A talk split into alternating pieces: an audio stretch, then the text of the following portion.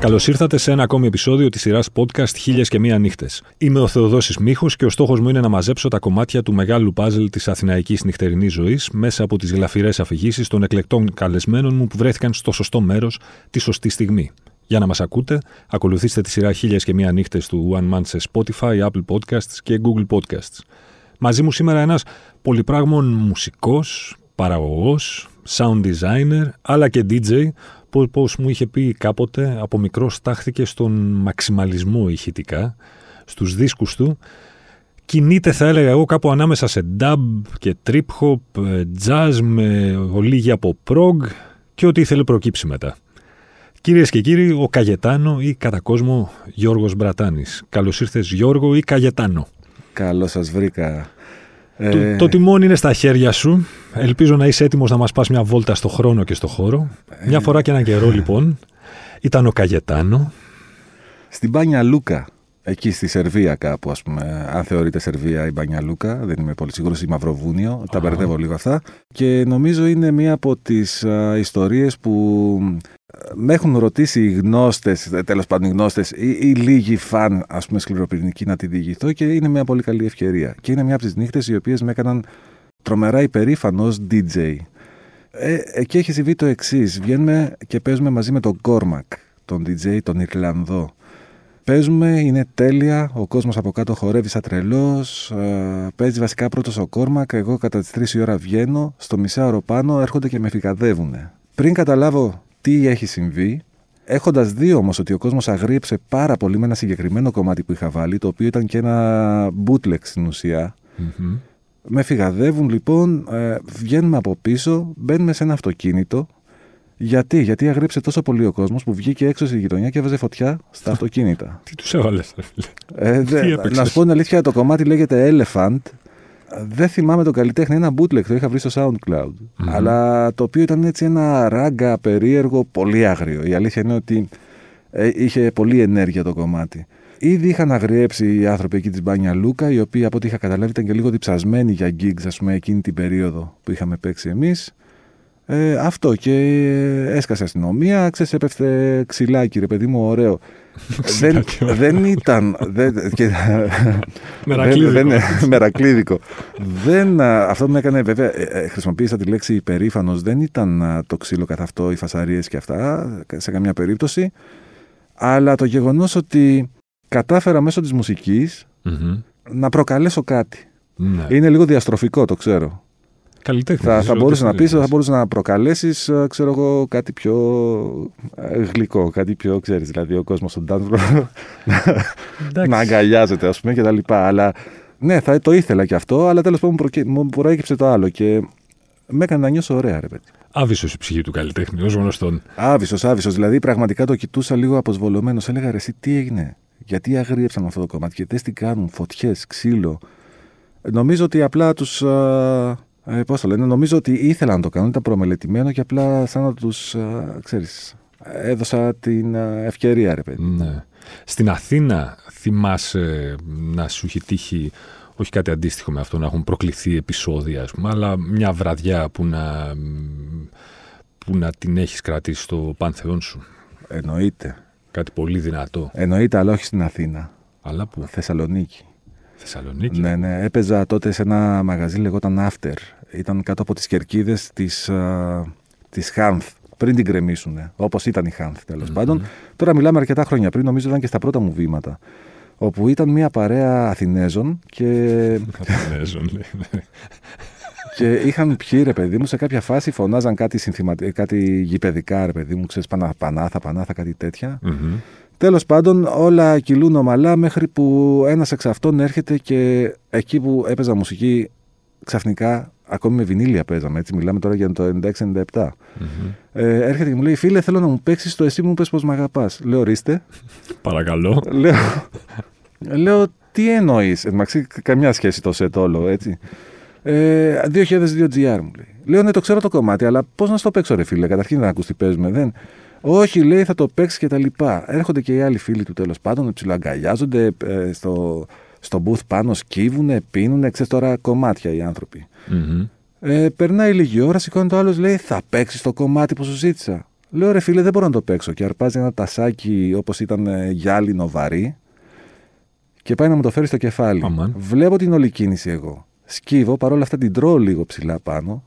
Σπάει αυτό, γίνεται πανικός και όπως πάω να βγω από τον booth σκυφτός, με αρπάζουν και τρώω το ξύλο της χρονιάς μου. για, για τους 2002 GR, παιδιά, έχω φάει πολύ ξύλο.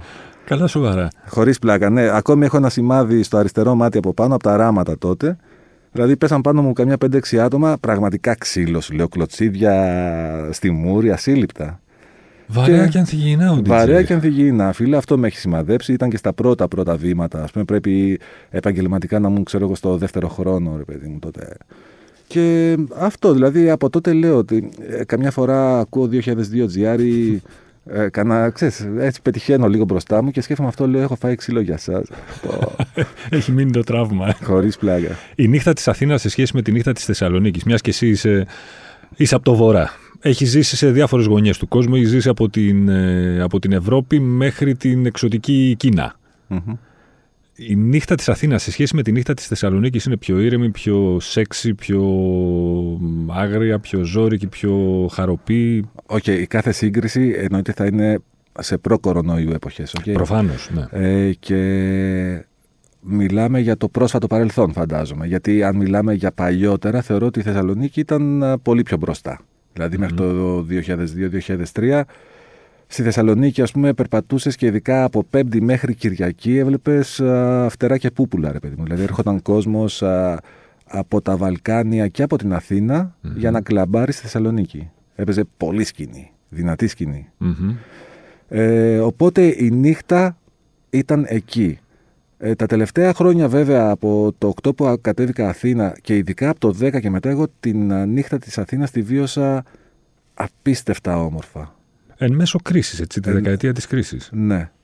Και ναι, δεν ξέρω. Εγώ τη βίωσα απίστευτα όμορφα. Και ε, τ- ένα πράγμα που συνεχίστηκε μέχρι και πριν το lockdown, ας πούμε. Μμμ. Δηλαδή, εγώ περνούσα καλά. Ναι. Και ε, όχι μόνο ως, πελα... όχι ως DJ και ως πελάτης κιόλας. Δηλαδή, θεωρούσα ότι η νύχτα της Αθήνας είναι ε, άμεσα συγκρίσιμη με νύχτες άλλων ευρωπαϊκών α, ξέρω εγώ, πόλεων. Στην Αθήνα που σου άρεσε περισσότερο και που σου αρέσει να σου λατσάρεις περισσότερο; Ε, τα βράδια. τα βράδια. Δεν, για- κοίτα, το, τα στέκια μου ήταν εκεί στο Σύνταγμα, από κάτω. Από πάντα, από τότε που κατέβηκα Αθήνα. Μπαρ όπως; Ε, σίγουρα τον Παρτεσέρα ε, με, και έχουμε αποκτήσει και μια οικογενειακή σχέση πλέον με τα παιδιά μετά από τόσα χρόνια. Μμμ. Μαγαζιά στο Loop πήγαινα πάρα πολύ. Βέβαια, όσο ήμουν Θεσσαλονίκη, ακόμη κατέβαινα για να παίξω στο Loop, εκεί Μμμ. στην πλατεία Σωμάτων. Το Γκούρου, σαφώς που μας λείπει πάρα πολύ. Τέτοια πράγματα. Τώρα εξή, είναι αρκετά τα μαγαζιά, τα οποία μαγαζιά όμως που πάντα επέλεγα για να πιω το ποτό μου ήταν λίγο πιο, ας το πούμε, χαμηλών τόνων. Δηλαδή Μμ. δεν είναι τα μαγαζιά όπως αυτά που θα πάω να παίξω μουσική, ας πούμε. Δηλαδή δεν θα, δεν θα πάω εύκολα να κλαμπάρω ως άνθρωπος. Μμμ. Αλλά ως DJ θα πας. Ω DJ, πολύ ευχαρίστως. Δηλαδή, ναι, εκεί μου αρέσει. Δηλαδή, εκεί, εκεί αισθάνομαι άνετα, κατάλαβες; Μμμ. Ο πελάτης, ανέφερες πριν το σκηνικό που, που σου έτυχε με τους 2002 GR. Δεν πρέπει δηλαδή να κάνει παραγγελίες. Κοίτα, νομίζω υπάρχουν, ε, υπάρχουν στιγμές και υπάρχει και ο τόπος και ο χρόνος για παραγγελιά. αρέσει. Ακόμη και σε ένα μεγάλο κλαμπ δεν είναι κακό να, αν μπορείς να προσεγγίσεις τον DJ τέλος πάντων, να του ζητήσεις κάτι. Μμμ. Το θέμα είναι πώς θα το ζητήσεις, το θέμα είναι να ξέρεις τι ζητάς με βάση αυτά που ακούς, Ναι. αλλά και να σεβαστείς απόλυτα το ενδεχόμενο, το πιο πιθανό ενδεχόμενο, να μην γίνει πραγματικότητα η παραγγελία σου. Να μην πραγματοποιηθεί η επιθυμία σου, τέλος πάντων. Αν είναι ένα τραγούδι σχετικό με το σετ σου, στο στυλ που πάνω κάτω παίζεις, όπως το αντιλαμβάνομαι εγώ ως πελάτης, ας πούμε, που χορεύω εκείνη τη στιγμή, γιατί να μου το βάλεις στο τραγούδι; Κάνω τώρα το δικηγόρο του πελάτη. Κοίτα, εγώ. ναι, αν είμαστε. α, Κοίτα, πάντα σου λέω εξαρτάται λίγο και με τον τόπο. Αν είμαστε σε ένα μαγαζί ε, στο οποίο και βγάζουμε γούστα, χορεύουμε μια χαρά, αλλά τέλος πάντων δεν είναι χαρακτηρισμένο ως κλαμπ, να σου το πω. Δηλαδή, έχουμε γίνει μια παρέα στην ουσία. Μμμ. Όχι να σου βάλω ένα, να σε βάλω από πίσω να παίξουμε μαζί, δεν έχω θέμα.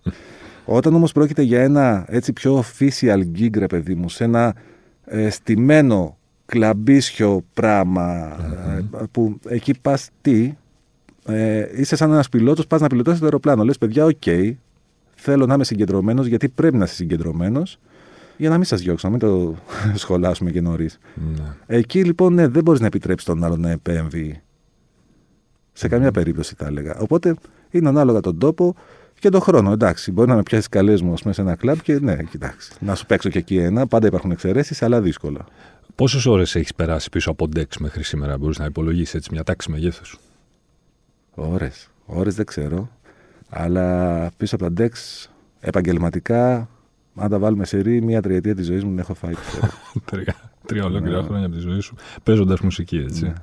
Ναι. Συν τα χρόνια που έχεις φάει γράφοντας μουσική, συν τα χρόνια που. Καλά, έχεις φάει αυτά δεν κάνοντας τα. design. Ναι. Συν, α, γενικά συν τα χρόνια που μελετούσα μουσική, γιατί είμαι ακαδημαϊκός μουσικός εγώ στην ουσία. Μμμ. Δηλαδή με τα οδεία και με αυτά. Ναι, νομίζω ότι, κοίτα, αν τα βάλουμε όλα αυτά, ε, θεωρώ ότι τουλάχιστον τη μισή μου ζωή την έχω περάσει πάνω σε μηχανήματα, είτε είναι DJistica είτε είναι στουντιακά. Είπαμε είσαι μουσικός, είσαι sound designer, είσαι παραγωγός. Σε ό,τι έχει να κάνει με την ιδιότητα του DJ, έχεις έναν άσο στο μανίκι, ένα τραγούδι που ξέρεις ότι αν όλα πάνε ε, κατά διαόλου Θα με σώσει. θα σε σώσει. Αν βλέπεις ότι ο κόσμος δεν ανταποκρίνεται, εσύ δίνεις πόνο, υδρώνεις εκεί πέρα και βλέπεις ότι ο κόσμος δεν. Ναι. Έχεις σκεφτεί εσύ από πριν τη λίστα σου, τα τραγούδια σου, τα έχεις σετάρει στο μυαλό σου; Όχι, αυτό έχω σταματήσει να το κάνω από πολύ νωρίς, γιατί ποτέ δεν έβγαινε. Να. Οπότε πάντα αυτοσχεδίαζα, έχοντας βέβαια ένα μπούσουλα που θα Μμμ. κινηθώ, βλέποντας τον κόσμο λίγο, βλέποντας το μαγαζί. Αλλά όχι, δεν νομίζω ότι έχω κάποιο κρυφό χαρτί. Ε, ή- ή- όχι, η αλήθεια είναι ότι αναπερι... σε κάθε περίοδο αλλάζουν αυτά τα χαρτιά. Έχεις δύο-τρία, Μμμ. αλλά σε δύο-τρεις μήνες μπορεί να είναι άλλα. Μπορεί να είναι κάτι Ξέρεις, άλλο. δηλαδή, οκ. Αυτό που παθαίνουμε είναι το εξής, ότι σαν DJ προσπαθούμε να παίξουμε τα όχι πολύ γνωστά, τουλάχιστον σε αυτό που πρεσβεύω εγώ, έτσι. Δεν θέλω να παίξω δηλαδή αυτό που άλλο το έχει φάει στη μάπα στο ραδιόφωνο Μμμ. χρόνια. Θέλω να του προτείνω κάτι καινούριο. Αν αυτό το καινούριο περάσει στα ραδιόφωνα, κατευθείαν εμένα μου το έχει κάψει. ναι, μην Κοίτα γελάς. τον είναι- εστέτο εδώ πέρα. Άσε μας να παίξουμε κι εμείς τώρα. όχι, καλά κάνετε, θα παίξετε. Απλά. δηλαδή, από τη στιγμή που θα το ακούσει στο ραδιόφωνο, για μένα είναι καμένο χαρτί. Το αφήνω στην άκρη. Ψάχνω να βρω να το αντικαταστήσω. Στο διαχωρισμό alternative mainstream πιστεύεις; Ε, δεν έχουν νόημα όλα αυτά. τη Νομίζω σημερινή δεν μέρα. έχουν νόημα. Αρέσει. Δεν έχουν νόημα. Το θέμα. Δηλαδή, μιλάμε για μουσική. Το θέμα είναι να σου αρέσει και να περνάς καλά. Και δηλαδή, καταλαβαίνω απόλυτα αυτόν που τη βρίσκει, ας πούμε, με, τι να σου πω, με Πάολα και αυτόν που τη βρίσκει με, τι να σου πω, με τον. α, Με ποιον να πούμε τώρα, με το Solomun. Ναι. Δηλαδή, οκ, ε, σε αυτά έχω σταματήσει πια να πιστεύω. Είναι θέμα μουσικής, είναι θέμα ιδιοσυγκρασίας, είναι όπως τη βρίσκει ο καθένας, ρε παιδιά. ναι. Αρκεί να μην πειράζει ο ένας τον άλλο. Όχι, σε καμία περίπτωση. Ναι. Αυτό. Δηλαδή, αυτό που λέγαμε πριν, δεν γίνεται να παίζουμε σόλο μου και να ζητάς πάολα. Σωστό. Όπως φυσικά. Αλλά ε, τι γίνεται; Το αντίθετο γίνεται. Να είναι παίζουμε πο- Πάολα για να ζητάει Είναι όλων. πολύ πιο εύκολο να πας σε έναν DJ που παίζει π.χ. ελληνικά ή τέλος πάντων επιτυχίες ε, της εποχής και να του πεις ρε φίλε, παίξε μου Σόλομον και ας μην έχεις σχέση με αυτό που παίζει εκείνη τη στιγμή. Είναι σε αντίθεση με εμάς και καλά εντός εισαγωγικών τους πιο εκλεκτικούς. Ναι. Εκείνοι οι άνθρωποι είναι πιο open-minded. Το πιστεύω αυτό. Ναι. Ναι, γιατί εκείνου τους ενδιαφέρει να περάσουν κυριολεκτικά καλά, άσχετα αν τραγουδάει η Πάολα, άσχετα αν δεν τραγουδάει, ξέρω εγώ. Ο Σόλεμον. ναι, ναι Όποιος. ας πούμε, η παραγωγή του. Ναι, ναι, η παραγωγή. Τα συστατικά ενός καλού πάρτι ποια είναι; Ένα top 5. Ένα ή top ένα five. top 3. Ω, α, εσύ το ορίζεις αυτό. Κορίτσια, κορίτσια και κορίτσια. Μερακλήσω καγετά. ε, μα, μα η αλήθεια είναι αυτή, ρε. εσύ. Αν δεν έχει κορίτσια το πάρτι, όσο από εδώ και να φέρεις. Αγόρια να μην έχει το πάρτι. Αν έχει κορίτσια, θα έχει και αγόρια, ρε φίλε. Σωστό. Τη μουσική μου κάνει εντύπωση που δεν την αναφέρεις έτσι να κορίτσια. μουσική, εντάξει μωρέ, τι να- να- κάτι να παίζει εκεί πέρα. Ε, ναι, κοίτα. Αν, αν υπάρχουν.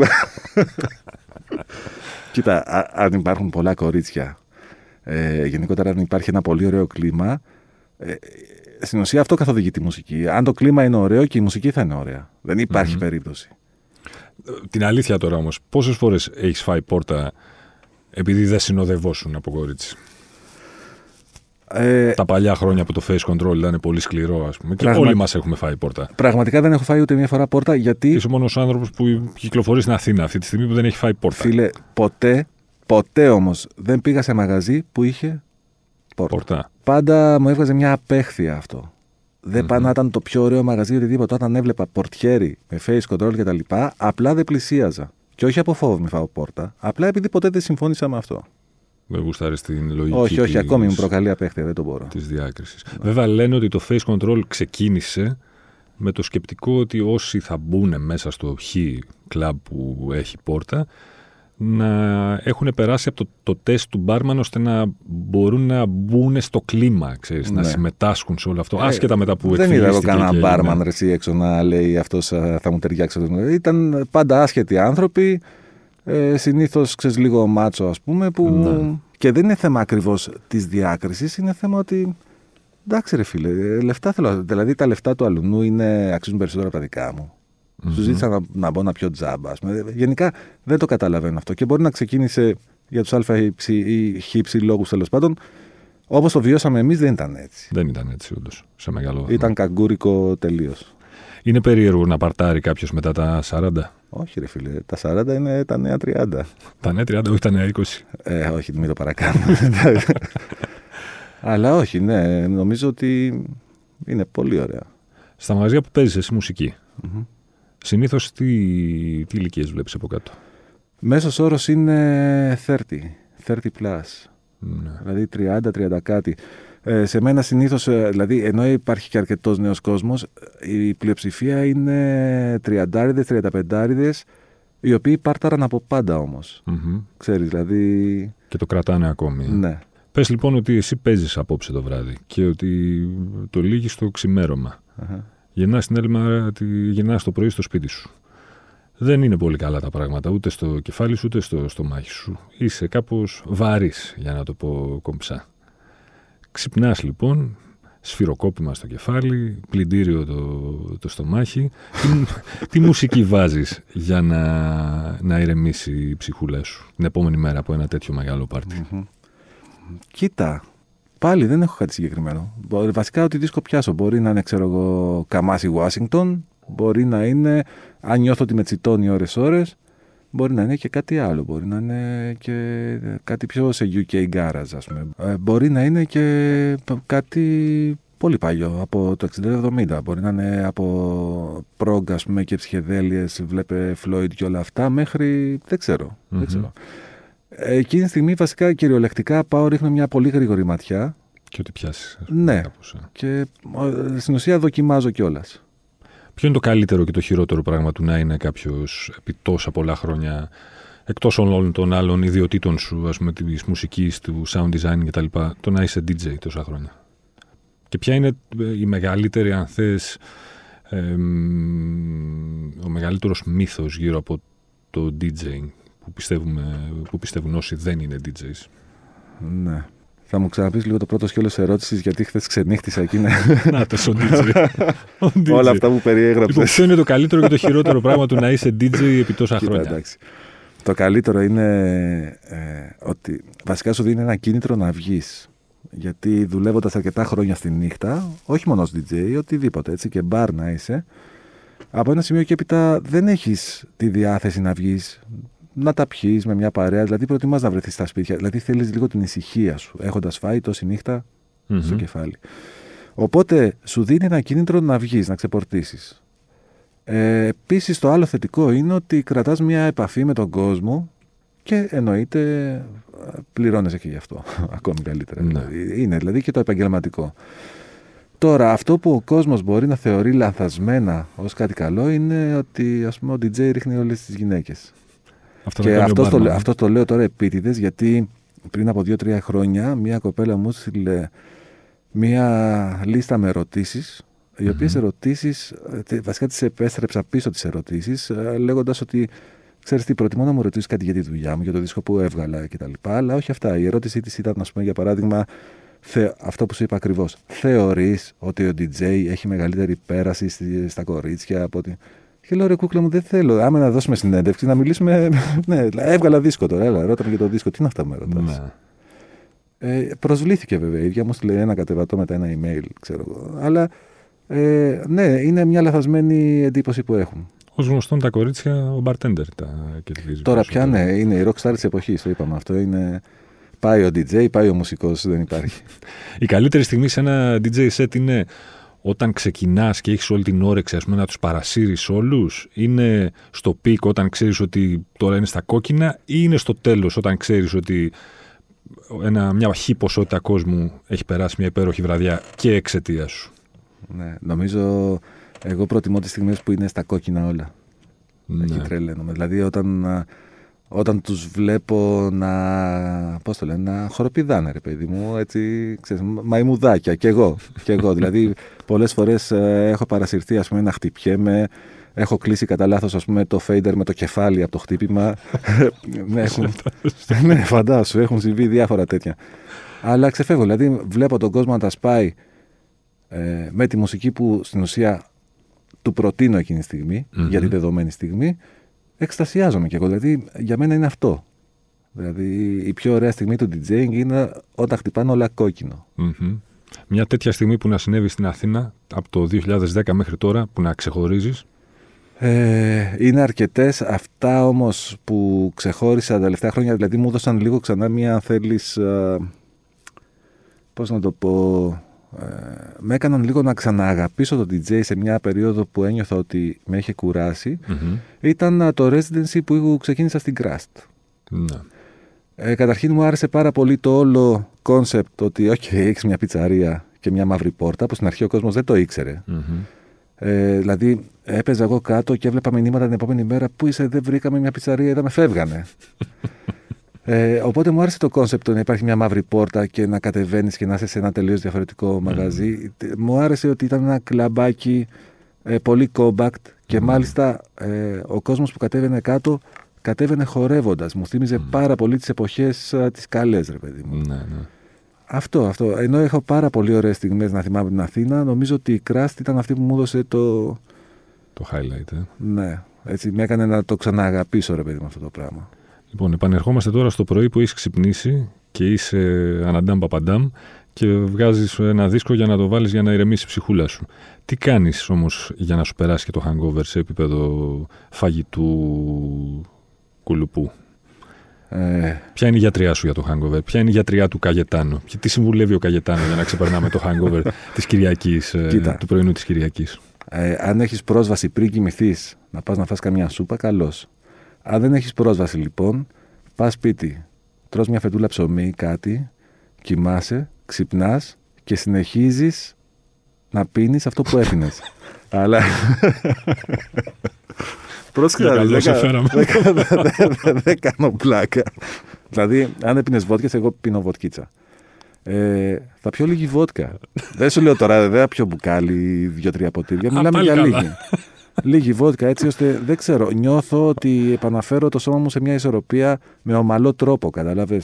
Μάλιστα. Και αν δεν πιάσει αυτό, πλακώνεσαι στα Depon και τελειώνει η υπόθεση. Σατανική συμβουλή από έναν μουσικό Είπαμε παραγωγό, sound designer, DJ και πατέρα κιόλας. Ε. Και πατέρα, ναι, ναι. Πω, πω, μάλιστα. Κάποια στιγμή θα τα ακούσει ο γιος σου αυτό το podcast. Τρελή, Τώρα που το λες, ας το ξαναγράψουμε. Γιώργο, σε ευχαριστώ πολύ για την παρέα, για την επίσκεψη και το, εγώ και το σας ευχαριστώ, εγώ σας ευχαριστώ πάρα πολύ. Παιδιά. Και τις μουσικές εννοείται. Είστε υπέροχοι εδώ. Μην ξεχνάτε εσείς ότι για να μην χάνετε επεισόδιο, αρκεί να βρείτε και να κάνετε subscribe στη σειρά podcast χίλιες και μία νύχτες με τον Θεοδόση Μίχο σε Spotify, Apple Podcast και Google Podcasts. Ραντεβού την ίδια ώρα, στο ίδιο μέρος, την άλλη πέμπτη. die